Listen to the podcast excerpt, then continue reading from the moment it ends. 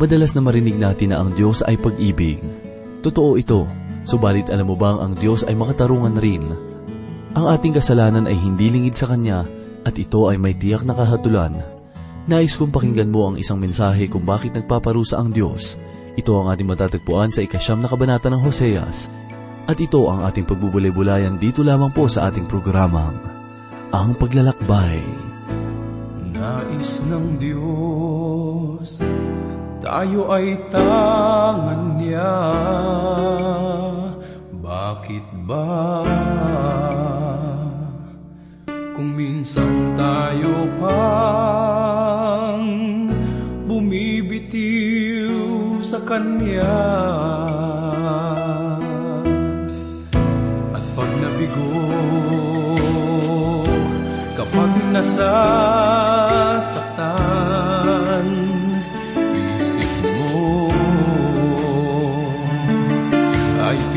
pinabayaan Ngunit sino bang nagkulang? Sa Diyos ay lumapit lang At magbalik ng lubusan Kay inam ng nais niya sa ating buhay makapiling siya habang buhay. Tayo'y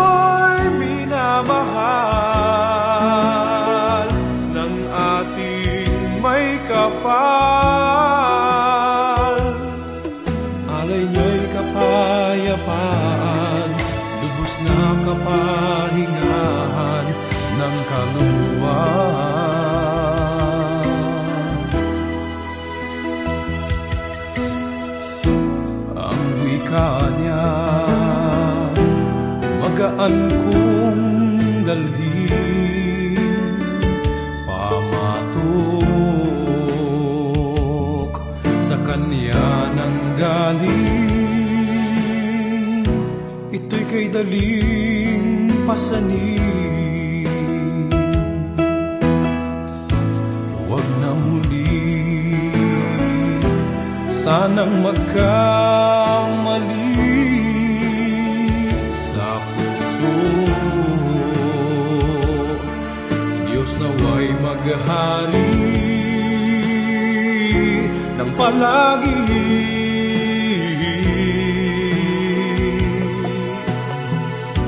Nang ang nais niya'y mangyari.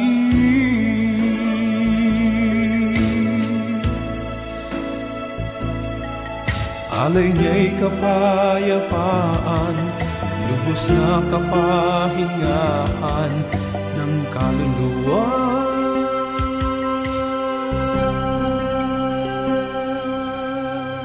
Isang mapagpalang araw ang sumainyo mga giliw na tagapakinig. Oras na naman upang tayo ay magbulay-bulay ng salita ng Panginoon. Ating ihanda ang ating puso't isipan sa mga katotohanan na masusumpungan sa banal na salita. Pastor Dan Abangco po, ang inyong tagapanguna. Sa kabanatang ito, ang Israel ay tumitingin sa kanyang bayang yaman bilang saligan na siya ay nasa mabuting kalagayan. Inakala nila na ang sumpa ng Diyos ay hindi totoo, sapagkat ang kanilang paligid ay masagana. Ginawa nila ang kanilang buong makakaya upang ang likas na kayamanan ng bansa ay umunlad at maging kapaki-pakinabang. Ngunit ang kanilang kasaganahan ay nagmula sa Panginoon.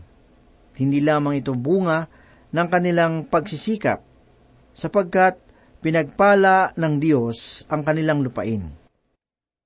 Ngunit ang katotohanan ito ay hindi nila nauunawaan sapagkat binulag ng mga material na bagay ang kanilang pag-iisip.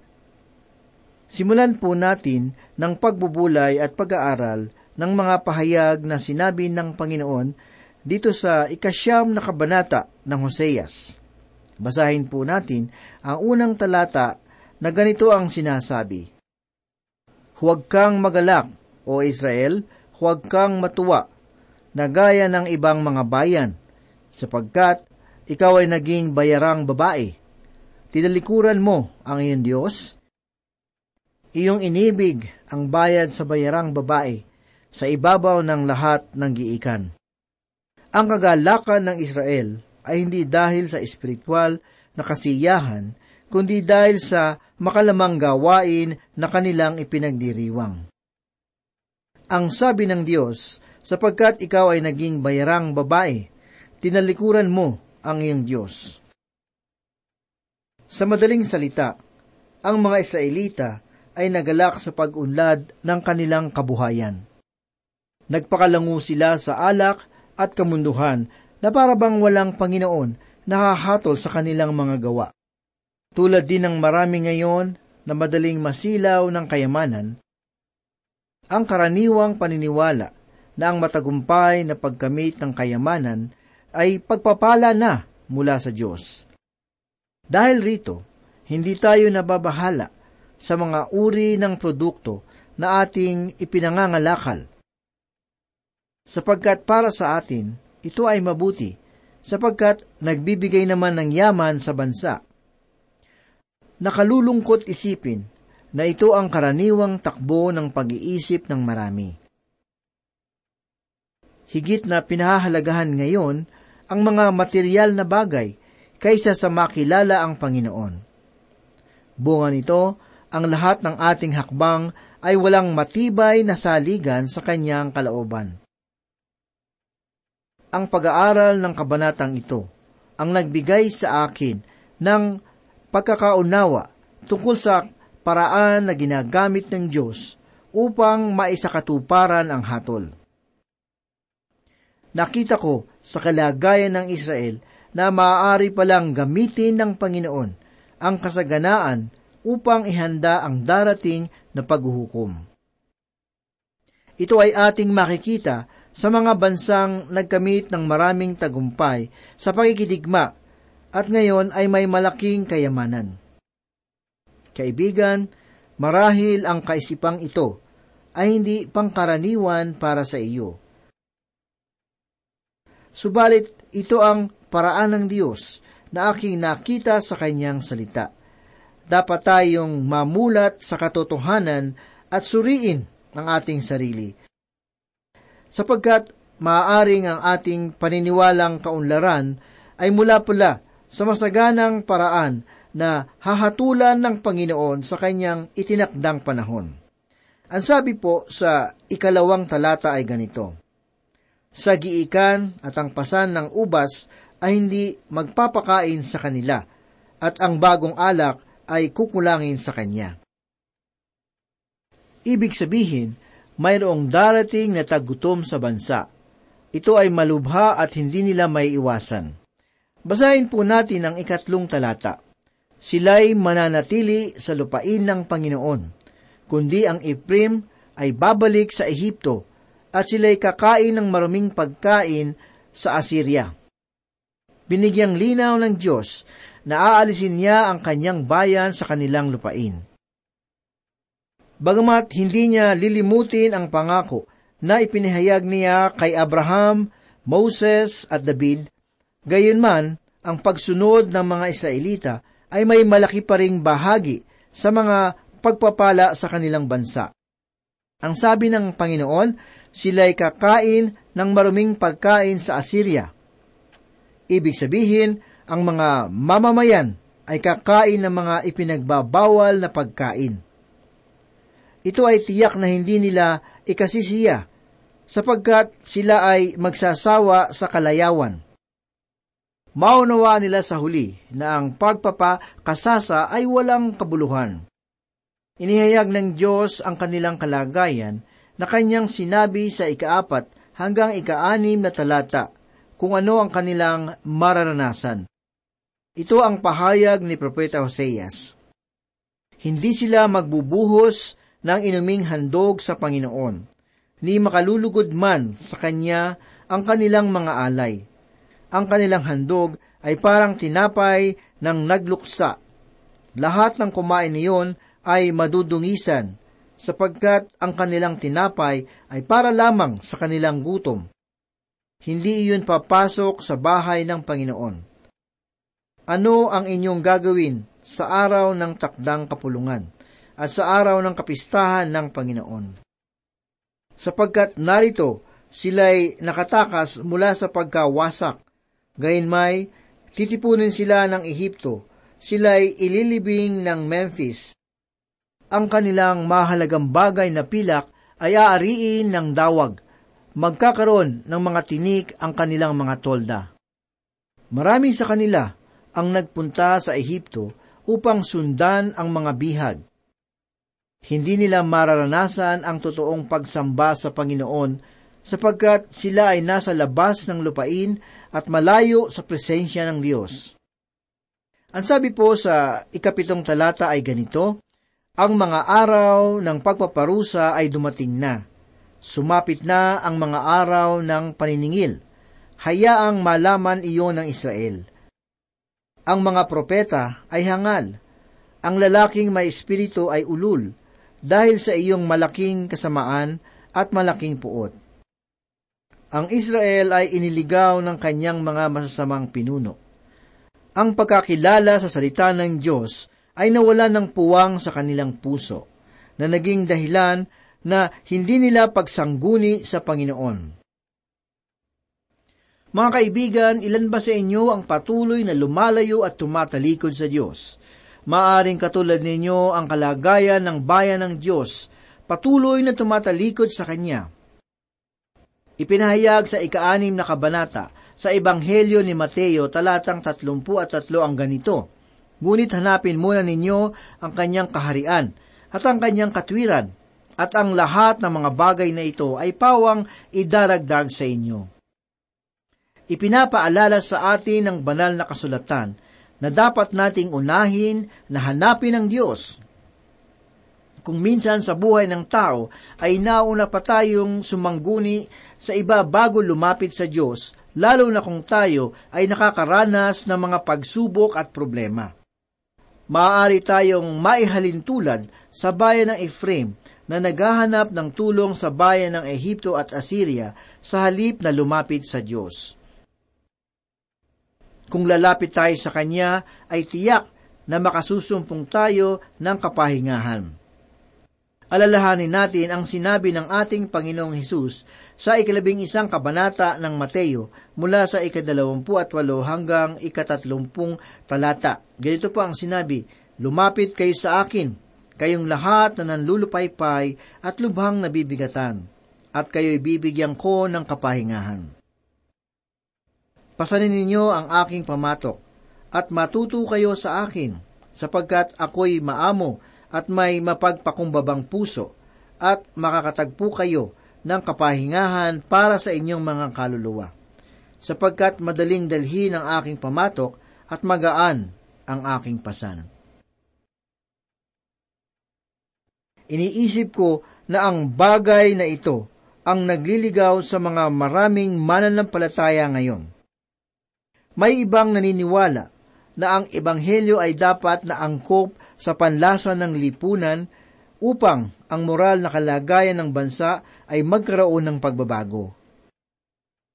Ngunit ang ganitong kaisipan ay hindi laging nagbubunga ng mabuti, sapagkat karaniwan, ang tunay na diwa ng mabuting balita ay nawawala ng kabuluhan. Kung ang kagustuhan ng tao ang pagbabatayan ng katotohanan, ang salita ng Diyos ang dapat na maging batayan ng lahat ng ating pagpapasya. Huwag nawa nating ilagay sa makataong kahatulan ang banal na kasulatan, sapagkat kung magkagayon, ay matutulad ang mga mangangaral sa mga propetang hangal noong panahon ni Hoseas. Ang Israel ay nasadlak sa malaking pagkakasala dahil sa kanilang kamangmangan sa salita ng Diyos. Hindi nila ito pinahalagahan Bunga nito, sila ay nalagay sa ilalim ng hatol na hindi na maaaring pigilan. Kahabag-habag na lipunan ang ating makikita ngayon. Ang mga bulaang guro at relihiyon ay naglipa na sa bansa.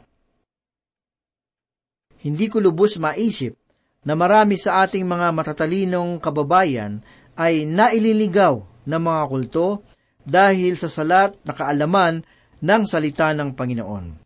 Basahin po natin ang ikawalong talata.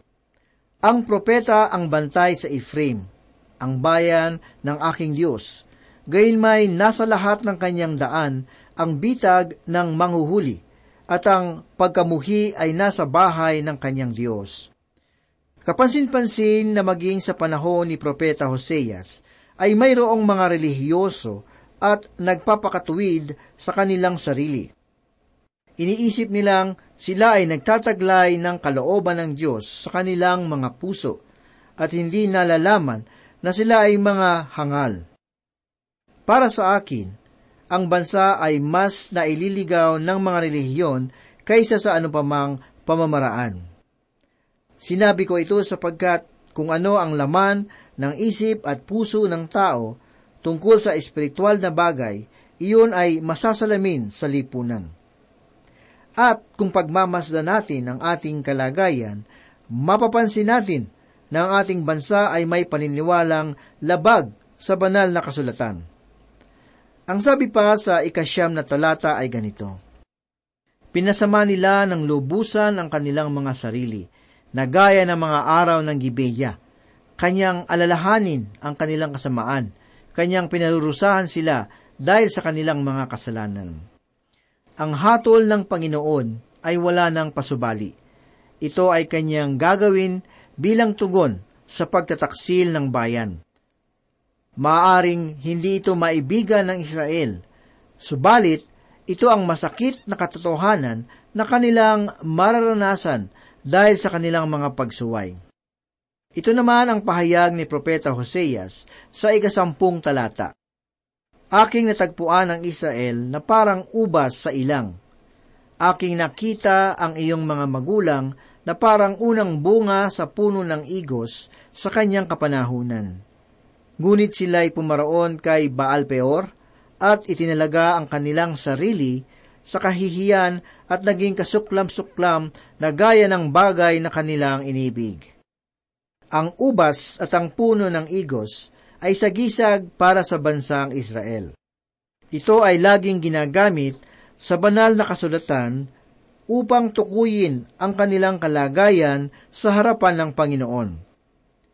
Ngunit ang Israel ay nagdala sa kanyang sarili sa pamamagitan ni Haring Ahab at Jezebel ng gintong guya at kanilang sinamba. Dinungisan nila ang kanilang karangalan sa harapan ng Diyos at dahil rito, sila ay hinatulan. Ganito po ang sinasabi sa ikalabing isang talata. Ang kaluwalhatian ng Ephraim ay lilipad papalayo na parang ibon. Walang panganganak, walang pagbubuntis, at walang paglilihi. Nakakita na ba kayo ng mga ngaso na nagtatago sa likod ng mga puno? Habang inaayos ang baril na gagamitin sa pangkat ng mga ibon, Subalit noong marinig ng mga ibon ang putok ng baril, sabay-sabay na lumipad ang mga ibon at humayo upang magtago. Ang gayong pangyayari ang siyang tinutukoy ng pahayag sa talatang ito. Nais ipabatid ng Panginoon na ang kanyang kaluwalhatian ay mabilis na umalis sa bansang Israel bunga ng kanilang paghihimagsik. Sila ay kinilala ng buong daigdig bilang makapangyarihang bayan ng Diyos. Subalit, ngayon ang kanilang kaluwalhatian ay unti-unting naglalaho dahil sa kanilang kasamaan. Ang sabi po ng Panginoon sa ikalabing dalawang talata ay ganito, Kahit magpalaki pa sila ng mga anak, aalisan ko sila ng mga anak hanggang walang matira. Oo, kahabag-habag sila kapag ako'y humiwalay sa kanila. Ito ay sa pang-uri ng kahatulan na gagawin ng Diyos sa kanyang bayan. Bagamat ang Panginoon ay nangako sa kanyang lingkod na si Abraham tungkol sa isang lumalagong bansa, ngunit ang Israel ay nagkasala at ang tipan ng Diyos ay patuloy na naahadlangan sapagkat ang bayan ay sumamba sa mga Diyos-Diyusan. Ngunit, ang kaparusahan ay hindi nangangahulugan na ang bayan ay maglalaho sa daigdig. Sapagkat may panahong darating na ang bayan ay magbabalik loob sa Panginoon. Basahin po natin ang ikalabing tatlong talata.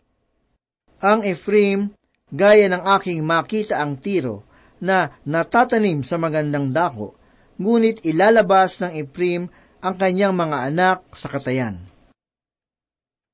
Ang bayan ng Tiro ay hindi pa dinarat na ng hatol ng Diyos, sapagkat sa panahong iyon ay bantog ito bilang lugar ng kalakalan. Ang kanyang kasaganaan ay maihahambing sa sakit na nakakahawa sapagkat ang hilagang kaharian ay naging tulad niya. Inakala ng lahat na ang kasaganaan ay tanda ng kaluguran ng Panginoon. Ang hindi nila alam, ito ay pamamaraan ng Diyos upang matupad ang kanyang kahatulan. Ang sabi ni Propeta Oseas sa ikalabing apat na talata ay ganito, Bigyan mo sila, O Panginoon, anong iyong ibibigay? Bigyan mo sila ng mga sinapupunang maaagasan at ang mga tuyong suso. Ang pagkabaog ng mga kababaihan ay hatol mula sa Panginoon, sapagkat sinasabi sa ikalabing limang talata ang ganito, Lahat nilang kasamaan ay nasa Gilgal. Dooy nagsimula kong kapuutan sila. Dahil sa kasamaan ng kanilang mga gawa, palalayasin ko sila sa aking bahay, hindi ko na sila iibigin. Lahat ng kanilang pinuno ay mga mapanghimagsik. Sa madaling salita, ang kanilang pagkakasala sa Gilgal ay nagdulot ng kaparusahan sa kanila. Ito ay dapat na magsilbing babala. Ngunit dahil sa katigasan ng kanilang ulo, sila pa ang nangahas na magsabing sila ay pinabayaan na ng Panginoon. Sa huli, mababasa natin sa ikalabing anim at ikalabing pitong talata ang ganito. Ang Ephraim ay nasaktan. Ang kanilang ugat ay natuyo. Sila'y hindi magbubunga. Kahit sila'y manganak, aking papatayin ang minamahal na bunga ng kanilang sinapupunan. Itinakwil sila ng Diyos sapagkat hindi nakinig sa Kanya, at sila'y magiging mga palaboy sa gitna ng mga bansa. Ang hatol ay hindi lamang lumaganap sa lupain, kundi maging sa sinapupunan ng mga babae. Sila ay naging mga baog sapagkat isinara ng Diyos ang kanilang bahay bata upang hindi na sila dumami. Sinabi ng Panginoon na ninanais niyang itakwil ang kanyang bayan upang ang mga ito ay maging mga lagalag sa mga bansa ang sampung lipi ng Israel ay hindi na bumalik pagkatapos ng pagkabihag.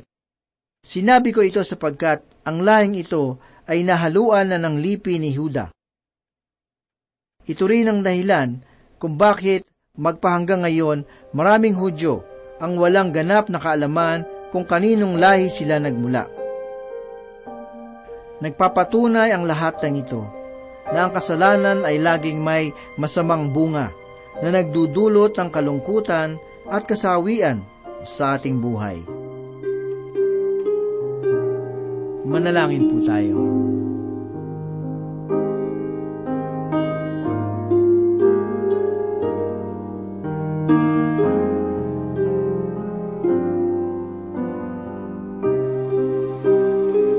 Dakila at mapagpala naming Diyos, kami po muli ay nagpapasalamat sa inyong kabutihan.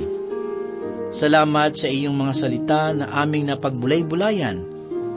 Sa mga sandaling ito, loobin mo nawa na matatak sa aming mga puso at aming maisabuhay ang iyong kalooban. Pagpalain mo, O Diyos, ang aming mga tagapakinig. Batid mo po ang kanilang mga pangailangan ang kanilang mga pinagdadaanan, ang mga pagsubok sa kanilang buhay, at ang samot-saring tukso sa kanilang buhay. Tulungan mo po na maging matatag ang kanilang pananampalataya upang sila ay maging matagumpay. Salamat o Diyos at loobin mong sila ay muling makasubaybay sa muling pag-aaral ng banal mong aklat. Bakit kaya bakit ka ba naghihintay? Nahimukin pa, pilitin ka ng tanahana Alam mo na kung bakit na nakakaganyan. Lumulutang nasasakit.